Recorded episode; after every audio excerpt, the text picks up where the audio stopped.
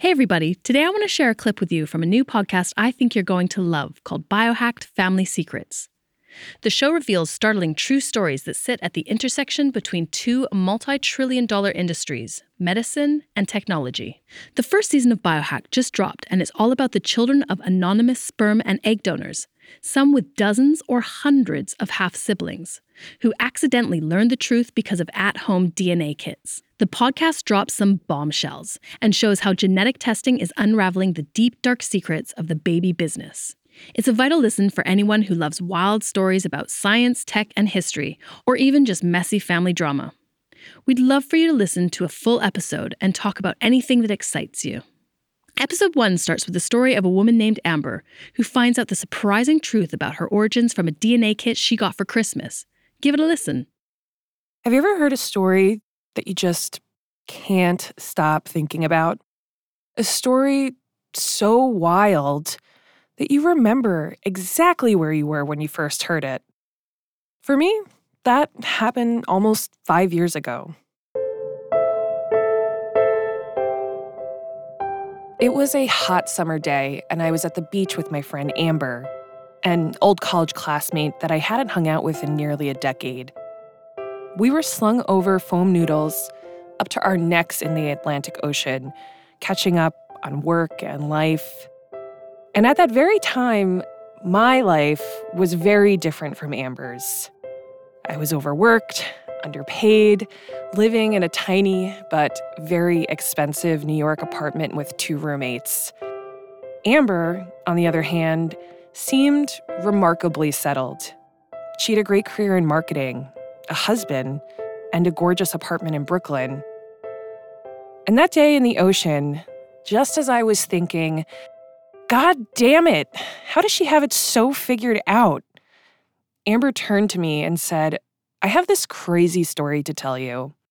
Um, and I just remember you just being like your jaw was on the floor. What Amber told me practically knocked me over. It blew up the image I had of her and her idyllic life.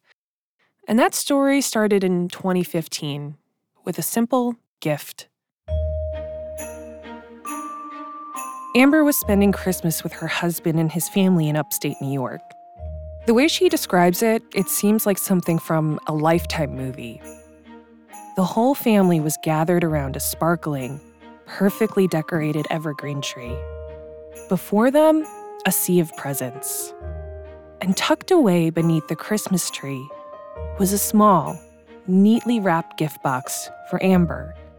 She peeled back the holiday paper. I just remember being really excited when we opened it. Inside the box was something that Amber had on her Christmas wish list a home DNA kit from 23andMe.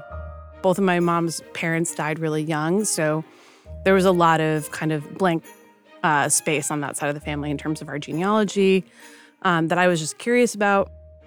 My husband was just kind of along for the ride. What Amber didn't know that day, surrounded by jolly relatives, hot pastries, and kitschy Santa decorations, was just how much that small box would create chaos in her life. And that's because this box revealed a secret. I mean, were you were you going to tell me? When you get down to asking with the truth, we have to tell you the truth. Just wish you never asked it. Um, I just, I mean, I need to like process all this. You might think Amber's story sounds familiar. And that's because it is. More and more people are doing at home DNA kits, and the results can sometimes be shocking. But this isn't a story about a 23andMe kit solving a cold case or tracking down a murderer like the Golden State Killer. It's about medicine and technology, and in some ways, about playing God. I feel like I live in this insane sci fi, you know, X Files fantasy that I like didn't create and didn't like, I didn't create this situation, but I kind of just have to roll with it. This is Biohacked Family Secrets. I'm your host, TJ Raphael.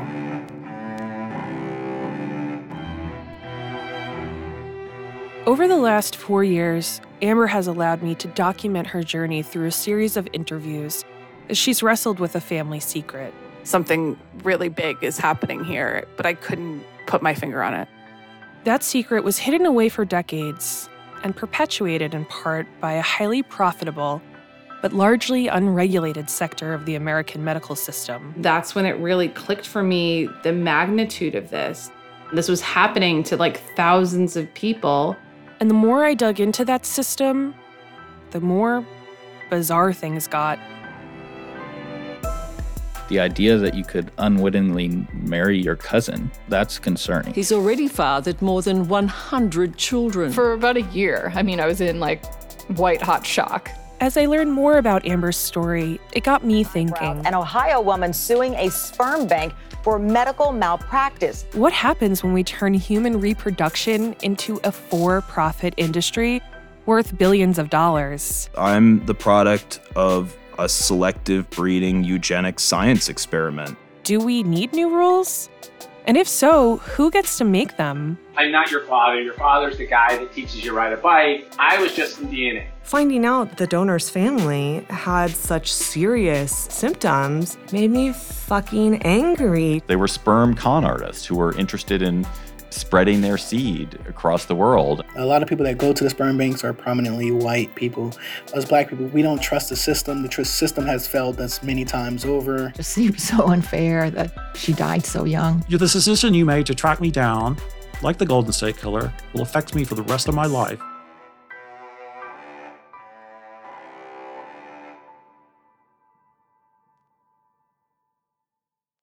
Hope you enjoyed that clip. New episodes are out March 9th. You can find Biohacked Family Secrets wherever you get your podcasts.